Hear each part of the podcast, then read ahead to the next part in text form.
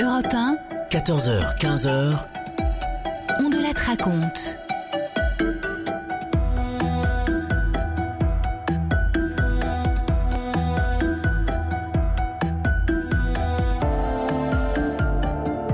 Bonjour à tous. Une grande affaire criminelle aujourd'hui qui se situe dans une période absolument passionnante qui est celle qui précède l'abolition de la peine de mort dans notre pays, dans les dernières années, pendant lesquelles on risque sa tête, qui ressemble un peu à une sorte de loterie, c'est-à-dire qu'on est condamné parce que la peine de mort est encore applicable, ou alors on y échappe parce qu'on sent bien que c'est fini.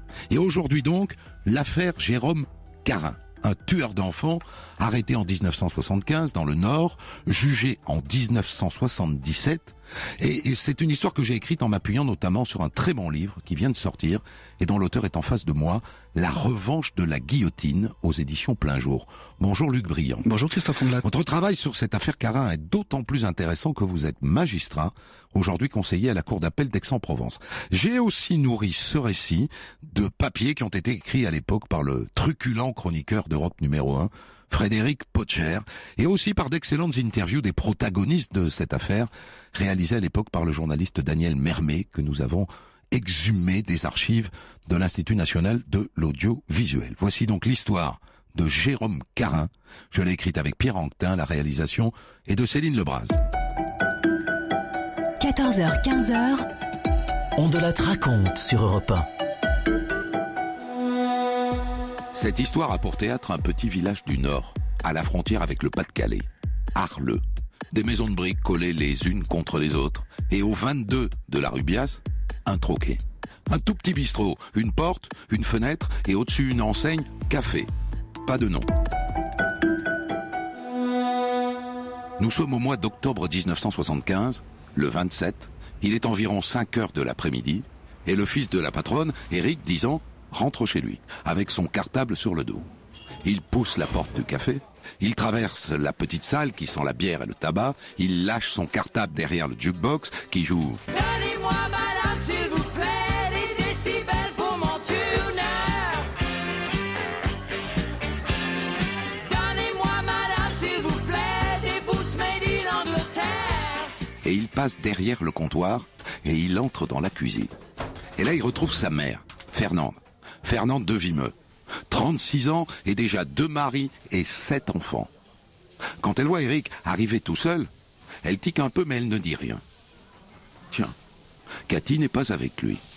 Cathy, c'est sa petite sœur, 8 ans et demi. D'habitude, ils rentrent ensemble de l'école. Bon, sur le coup, je dis rien, euh, c'est vrai. J'ai épluché des pommes de terre pour faire de la soupe à l'oignon. Au bout d'une demi-heure, je dis, ben, et qu'est-ce qu'elle fait? Elle est punie ou quoi? Alors Eric, il me fait, ah non, dis-moi, j'ai oublié de te dire. Tu sais, ce monsieur que t'as donné à manger à midi ben, Je dis, ouais, ben quoi? Ben, Il a pris Cathy et puis il a dit qu'il était parti chercher des vifs pour Jean-Louis. Alors, euh, je fais, ouais, mais j'ai depuis le temps là. Eric dit que le monsieur a emmené Cathy pêcher des appâts dans le marais et qu'ils sont partis sur la route de Paluel. Le monsieur, Fernande voit très bien de qui il parle. Henri, un pochetron qui traîne au village depuis deux mois, de bistrot en café. Paraît qu'il dort dans une grange, une cloche, comme on dit à Arles. Trapu, brun, rougeau, avec une moustache. Sinon pas mauvais bougre, hein. Il était là midi. Fernande lui a servi une bonne assiette de blanquette de veau.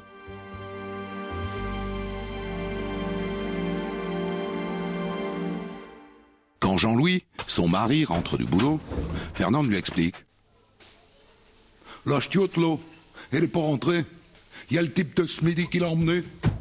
Et là, Jean-Louis part à la recherche de Cathy. Et sur les coups de 6 heures, voit-il pas que le Henri se pointe au bar Admis, Fernande. Bah, la ch'tiote, elle est où? La ch'tiote Elle est pas revenue Bah non. Ben moi je l'ai laissé au petit pont. Fernande lui sert son demi. Mais à partir de ce moment-là, ça trotte dans sa tête. On n'a pas parlé longtemps. La porte, elle s'ouvre tout grande. C'était Jean-Louis qui revenait d'avoir été chercher après Cathy. Il s'amène, il a tapé par le callback. Puis il a dit Dis-moi d'où tu l'as mis, dis-moi d'où tu l'as mis. Quoi, quoi De quoi tu parles? Jean-Louis dit Fais pas l'union chat, le chod, d'où que tu l'as laissé, dis-moi-le que je. Bah, il dit, je l'ai pas vu, dit, je l'ai laissé chez Amandine. Ah, il te fous pas de ma gueule, il dit. Tu l'as laissé chez Amandine, elle sera revenue ici. Alors là, il l'a attrapé, il l'a bousculé contre le jeu de boxe. Et c'est là qu'il a foutu le, le noir. Si le gendarme arôtes pas arrivé, il n'y aurait pas eu de procès.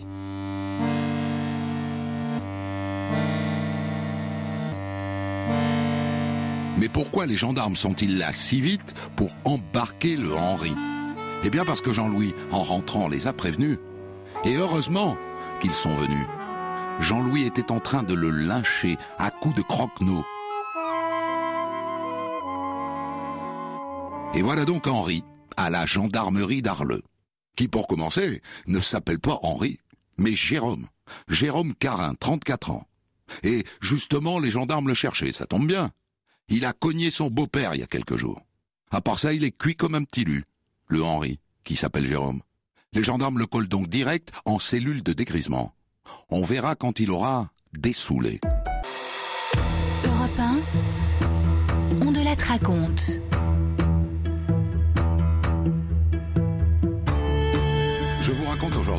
Un crime célèbre de 1975 qui a pour théâtre un petit village du Nord, Arleux.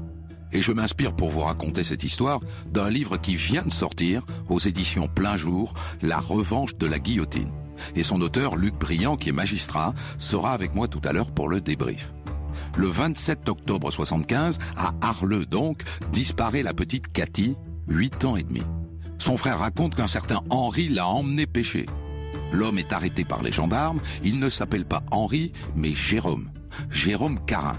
Il a 34 ans et c'est un vagabond alcoolique. Les gendarmes le collent donc directement en cellule de dégrisement.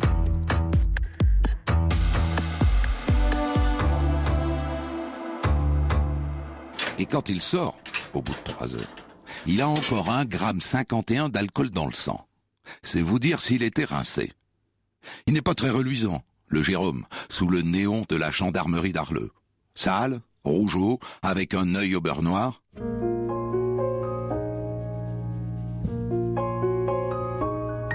Pendant qu'il cuvait sa bière, les gendarmes n'ont pas chômé. Ils ont d'abord interrogé Eric, qui leur a répété ce qu'il avait déjà dit à sa mère. Et ils ont trouvé un deuxième témoin. Madame Liénard, elle promenait son chien et elle les a vus sortir du village tous les deux, Jérôme et la petite Cathy, sur la route de Paluel. Alors maintenant que Jérôme Carin a un peu dessoulé, il est temps de l'interroger. À partir de maintenant, tu es en garde à vue. Bon, pourquoi? Dis-nous où est la petite? Et tout va s'arranger. On la récupère et si elle va bien, ben, on s'arrête là. Bon, je sais pas moi. Il est encore temps. Parle-nous, Jérôme. On sait qu'elle est partie avec toi, on t'a vu. Tu as dit à son frère que vous alliez pêcher. Bah ouais. C'est vrai qu'on est parti pour aller chercher des vifs. Hein Mais je suis plutôt allé boire une bière, moi. La ch'tiote. Je l'ai laissé rentrer chez elle. Où ça es-tu allé boire une bière? Rue de la Chaussée. On t'a vu dans ce bar? Bah ouais. Il y avait Armand, collègue. Un collègue Ouais, un gars avec qui on boit des coups, quoi. Un Pandore file interroger la patronne du troquet de la rue de la Chaussée. Pas vu. Et le collègue Armand Non plus.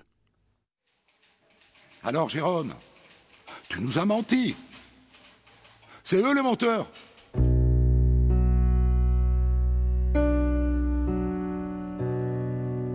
Et ça dure comme ça jusqu'à 10h30 du soir.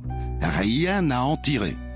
Alors les gendarmes le remettent en cellule et ils appellent toutes les brigades du coin en renfort et ils lancent une grande battue du côté des marais, qu'ils ratissent toute la nuit.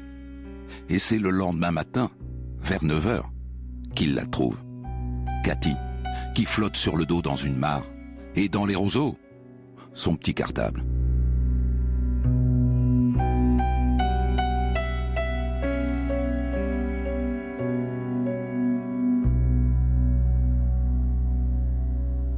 Les gendarmes préviennent tout de suite le procureur de la République et c'est le maire d'Arleux qui prévient Fernande. Le lendemain, quand j'ai vu M. Bush arriver, à 9h le matin, les yeux tout rouges, j'avais compris. J'ai dit, Émile, elle est morte.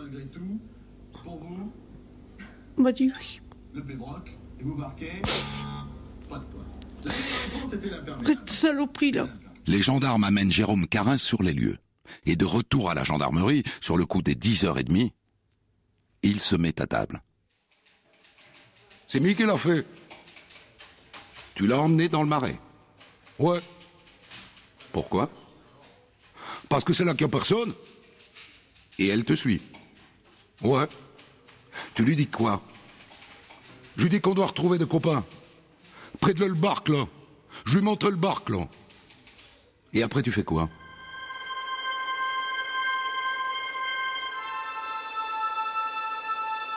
Après, il la pousse en avant. Il la fait tomber. Il se couche sur elle. Il veut la violer, elle crie, elle se débat. À un moment, elle se relève, elle se met à courir, elle tombe. Il la rattrape, elle crie encore. Il l'étrangle. Elle ne bouge plus. Il la lâche, elle tombe. Mais elle respire encore, alors il tente encore de la violer, il n'y arrive pas. S'il la laisse là, comme ça, elle le dénoncera, alors il la prend et il la porte jusqu'à la mare.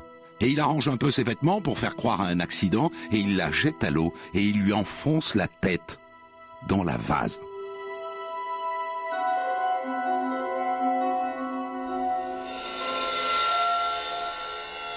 Combien de temps? Je casse qu'elle bouge plus. Et après? Après, j'ai jeté le cartable euh, à côté d'elle. Et puis je suis rentré à Arleux. Au plus vite que j'ai pu. Et tu es allé où? Au café de chez Fernande. Il est allé boire une bière chez la mère, juste après avoir tué sa fille. Mais c'est pas tout. C'est pas quelque chose qu'il a improvisé. Une pulsion qui lui serait venue d'un coup. Il avait l'idée de la violer et de la tuer dès qu'il l'a emmenée. Il a choisi l'endroit pour être tout près du trou d'eau, pour la noyer ensuite. Ça n'est pas un meurtre, c'est un assassinat. Il avait tout prémédité.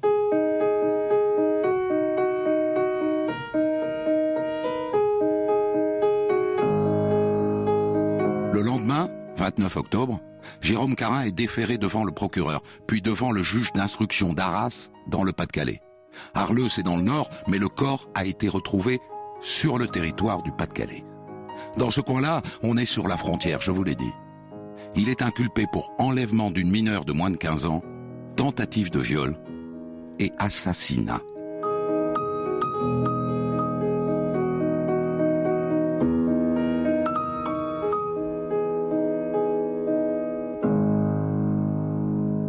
Entre-temps, l'autopsie a confirmé que la petite Cathy a été étouffée dans la boue.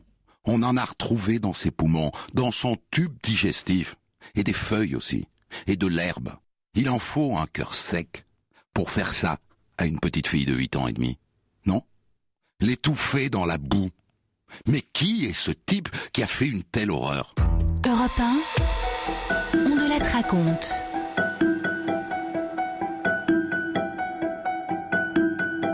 Je vous raconte aujourd'hui un crime de 1975 dans un petit village du Nord, Arleux.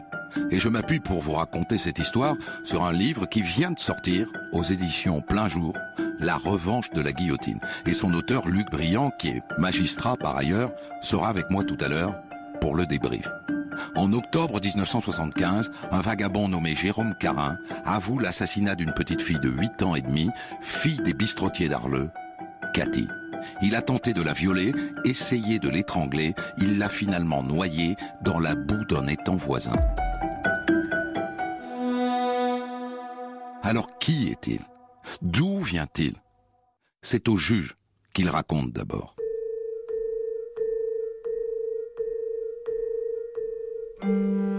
L'alcool?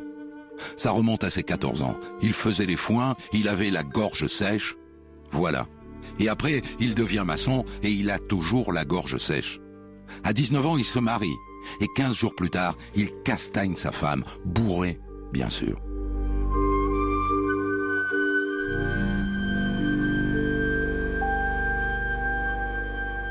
Sa femme devenue son ex-femme et qui racontera Le samedi, le dimanche, il restait à la maison, il me frappait. Je disais rien, il me frappait. Je répondais, il me frappait. Alors début 73, Elle prend son courage à deux mains, elle va voir les gendarmes et elle porte plainte. Et Jérôme prend dix mois de cabane à la prison de Douai. Et à peu près à la même époque, il se met à tousser comme un bœuf, la tuberculose. Alors le docteur l'envoie au sanatorium. Mais comme il fait le mur pour picoler, eh bien il se fait virer. Il claque la porte de son dernier patron en juin 1975. Il essaye de retourner chez sa mère, mais son beau-père le fiche dehors.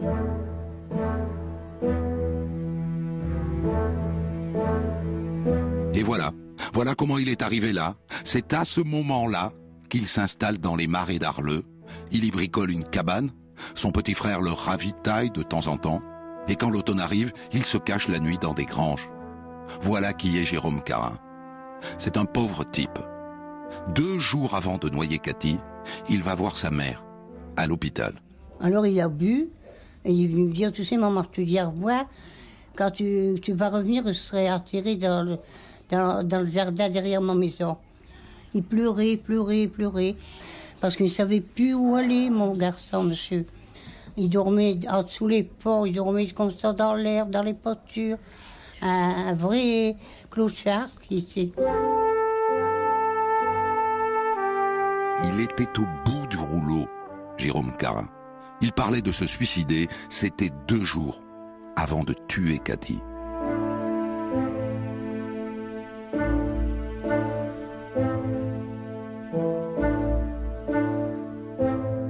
Le lendemain de ses aveux, on le présente à deux psychiatres.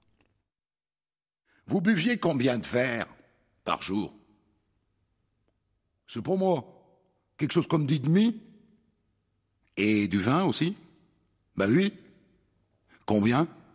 Ben, dans les divers aussi Une bouteille, quoi. Un peu plus. Soit deux litres et demi de bière et un litre de vin par jour. Dans leur rapport, les psychiatres écrivent Personne extrêmement régressive, primaire, mal structurée, dominée par un complexe de rejet et d'échec, d'inassouvissement affectif. À part ça, il a toujours été conscient. Il n'est pas délirant, il n'est pas schizophrène, il est donc responsable de ses actes. Mais les psychiatres ajoutent, et notez-le bien ça, parce que ça va compter dans la suite de cette histoire, qu'une fois guéri de son alcoolisme, il ne présentera pas de risque de récidive. Dit par l'intéressé, ça donne. À cause l'alcool, tout ça Jamais j'aurais fait une chose pareille, de sang frais. Quand il boucle son dossier d'instruction, le juge a le sentiment de l'envoyer tout droit vers la guillotine.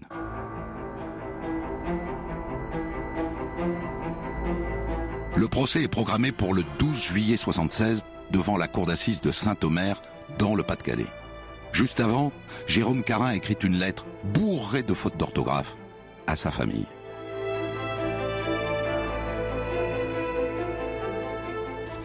Ne vous tracassez pas. Vous savez que mon jugement va être très difficile.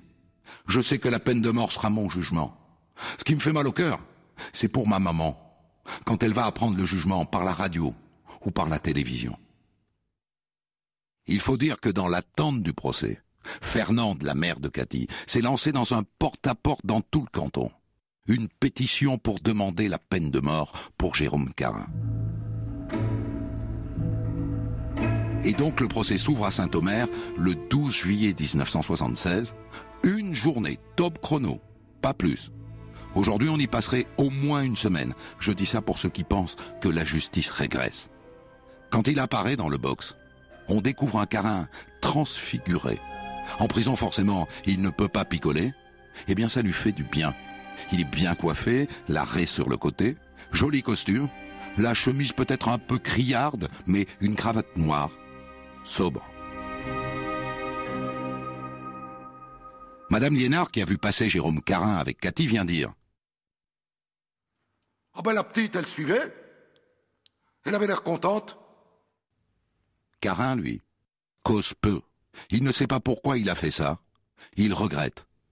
En fin de journée, l'avocat de Fernande, la maman, vient déposer la pétition sur le bureau du président. 300 signatures pour réclamer la mort. L'avocat général, sans l'ombre d'une hésitation, demande la peine capitale.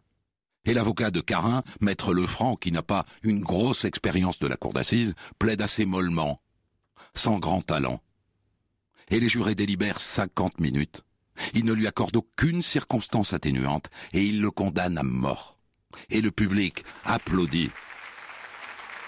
Silence Silence À l'époque, il n'y a pas d'appel. Mais Carin se pourvoit en cassation. C'est son dernier recours. Son avocat plaide que l'une des questions posées au juré était trop complexe pour être bien comprise. Et il obtient gain de cause. La condamnation à mort de Jérôme Carin est cassée. Il y aura donc un nouveau procès, qui aura lieu cette fois devant la cour d'assises de Douai. Ce qui n'est pas forcément une bonne nouvelle. Douai, c'est le Nord. Douai, c'est le département d'Arleux. Les jurés seront forcément très sensibles au sort de la petite Cathy. Il n'est pas du tout certain qu'il puisse sauver sa tête. Europe 1, On de la raconte. Je vous raconte aujourd'hui une affaire criminelle des années 70 qui a pour théâtre le petit village d'Arleux, dans le Nord. L'affaire Jérôme Carin. Et je m'appuie pour vous raconter cette histoire sur un livre qui vient de sortir aux éditions Plein Jour, La revanche de la guillotine. Son auteur Luc Briand, qui est juge par ailleurs, sera avec moi dans un instant. Nous en étions au moment où Jérôme Carin, un vagabond alcoolique qui a avoué avoir étranglé et noyé Cathy, une petite fille de 8 ans et demi, vient d'être condamné à mort par la cour d'assises de Saint-Omer. Mais sa condamnation est cassée et un nouveau procès est programmé. Il aura lieu devant les assises de Douai le 31 janvier 1977.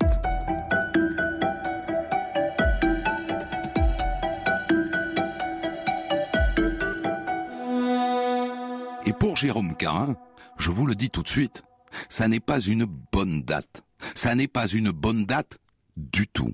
Car juste avant, 15 jours avant, sera jugé un autre tueur d'enfants, Patrick Henry. Et vous allez voir que le destin de Patrick Henry va beaucoup peser sur celui de Jérôme Carin.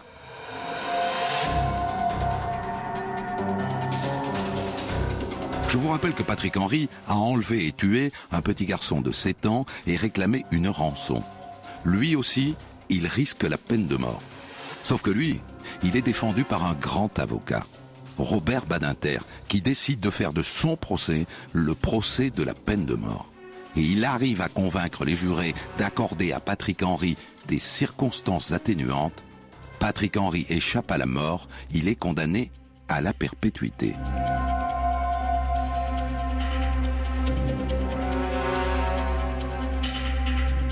Et pour les opposants à la peine de mort, c'est une victoire. Mais pour les partisans de la peine de mort, c'est une gifle.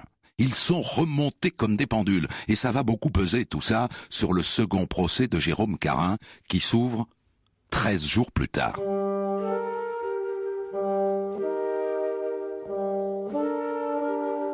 Ce jour-là, à Douai, le 31 janvier 1977, il fait froid et il pleut. Tout le village d'Arleux est là. Le président German est un magistrat chevronné. Il interroge Jérôme Carin avec beaucoup de douceur.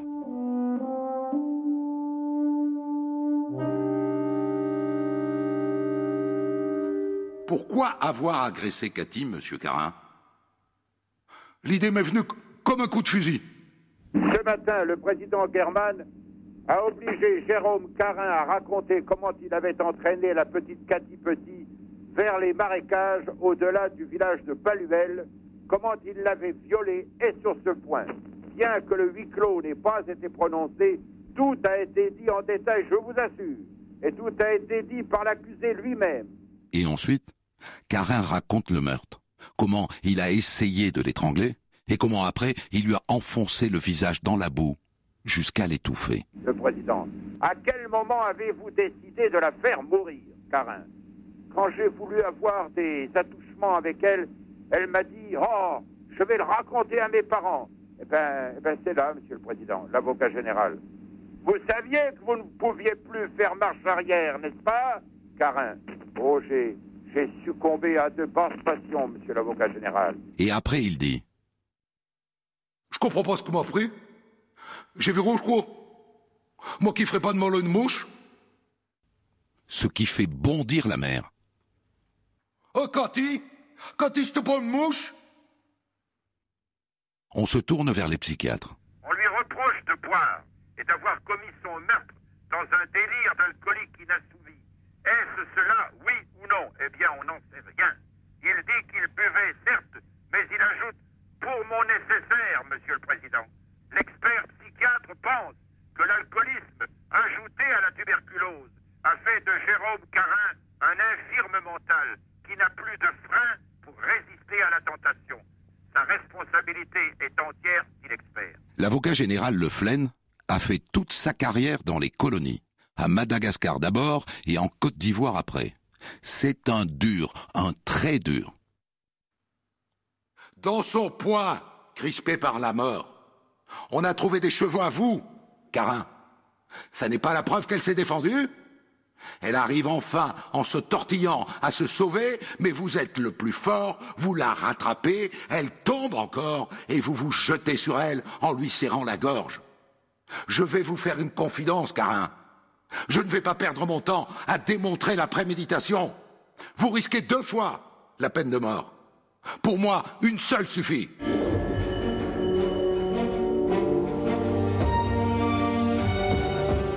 Mais la suite du réquisitoire de l'avocat général Le dépasse largement le cas de Jérôme Carin. Le est pour la peine de mort. Il n'a pas à digérer la perpétuité de Patrick Henry il y a 13 jours à peine. Ça lui reste en travers de la gorge.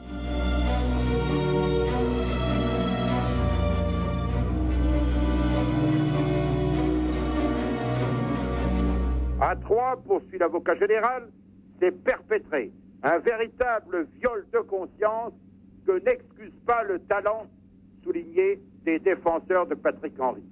On a reporté sur les jurés une responsabilité qu'ils n'ont pas apportée. Ici, à Douai, poursuit le magistrat, vous ne vous substituerez pas aux législateurs. Et l'avocat général Le Flen enchaîne. Il veut démontrer que dans les pays où la peine de mort a été abolie, la Suède, l'Allemagne, la Grande-Bretagne, l'Italie, la criminalité augmente. Prenez garde, mesdames et messieurs. Si on instaurait dans le pays une jurisprudence où la condamnation maximum serait la réclusion criminelle à perpétuité, combien d'enfants risqueraient d'être sacrifiés? Le laxisme et la veulerie conduisent à l'extension du crime. Carin n'a droit à aucune circonstance atténuante. Messieurs les jurés, seul convient la peine de mort. Vous n'êtes pas seuls. Nous ne vous abandonnerons pas. La plaidoirie de l'avocat général Lefranc s'achève dans un silence de mort. Et après, c'est le pauvre maître Lefranc qui se lève pour plaider. Mais tout le monde s'en fiche. Il a bien du mal à couvrir le brouhaha. Vous allez condamner à mort un homme qui n'a plus rien à voir avec l'homme qui a assassiné l'enfant. Un homme qui a déjà vécu 15 mois avec le tranchant de la lame au-dessus de son cou. Et qui pourtant s'est déjà amendé en prison par le sevrage et par la discipline carcérale.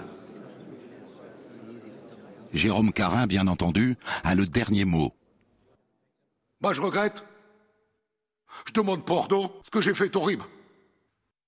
Et là, la mère, Fernande, se lève d'un coup. Et ce que je crois aussi que le jury a tenu beaucoup compte, c'est quand euh, il a demandé pardon, je me suis levée, puis j'ai dit, messieurs, mesdames les jurés, c'est ma fille qu'elle a été assassinée. Pour moi, je suis toujours la maman de Cathy et je vois toujours un assassin devant moi. Ça ne se fait pas de parler après l'accusé. Les jurés se retirent pour délibérer. Échappera-t-il cette fois à la guillotine? Europe 1, on de la raconte. Je vous raconte aujourd'hui un crime de 1975 commis dans un petit village du Nord, Arleux. Une petite fille de 8 ans et demi, Cathy, est assassinée par un vagabond alcoolique, Jérôme Carin.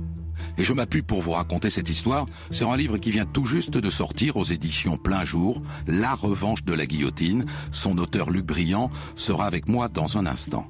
Jérôme Carin est condamné une première fois à mort par la cour d'assises de Saint-Omer dans le Pas-de-Calais.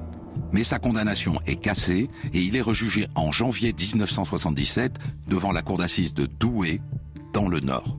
L'avocat général, fervent partisan de la peine capitale, vient de demander la mort une fois de plus.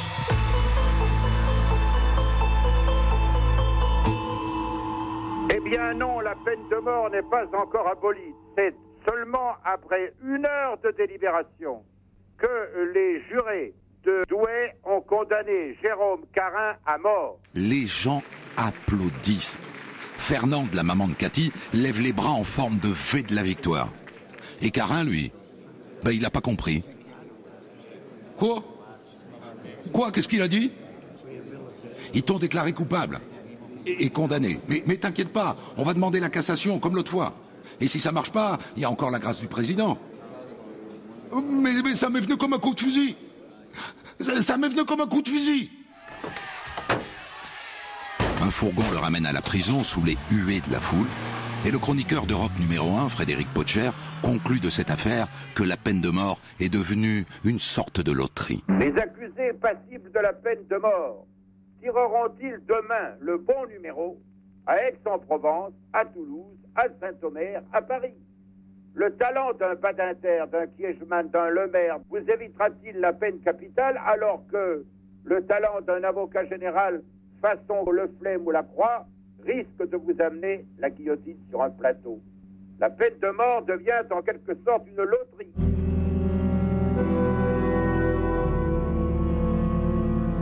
Le pourvoi en cassation, cette fois, est rejeté. Maître Lefranc tente alors d'obtenir la grâce de Giscard d'Estaing. Il va le voir, il l'argumente. Le président ne pose aucune question. Et finalement, il laisse, comme on dit, la justice suivre son cours.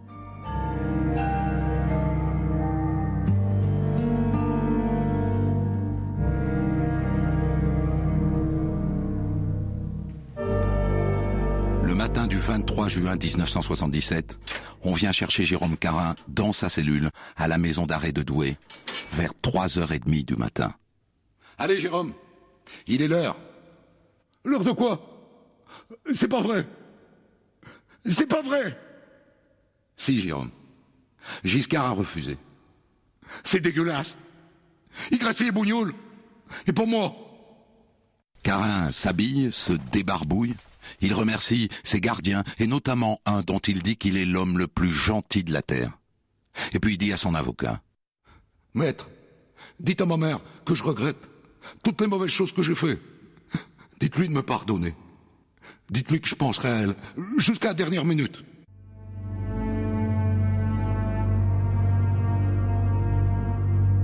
Il accepte un verre de cognac, le premier depuis bien longtemps, et puis on lui attache les mains et les chevilles, on lui coupe les cheveux sur la nuque, on taillade le col de sa chemise et on le conduit devant la guillotine.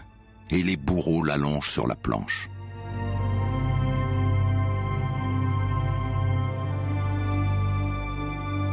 Il avait encore l'espoir d'obtenir sa grâce et jusqu'au terme, je pense euh, qu'il a toujours espéré cette grâce. Jérôme Carin a eu conscience euh, de l'atrocité de son crime et c'est peut-être dans une large mesure sans doute ce qui explique son comportement au moment de l'exécution car je puis dire que Jérôme Carin est mort avec un courage absolument exemplaire. La petite sœur de Jérôme Carin apprend la nouvelle par la radio.